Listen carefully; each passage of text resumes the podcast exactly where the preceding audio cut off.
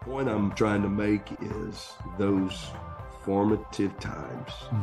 Sure. We've got to, we've got to, we've got to move um, and impact our young people.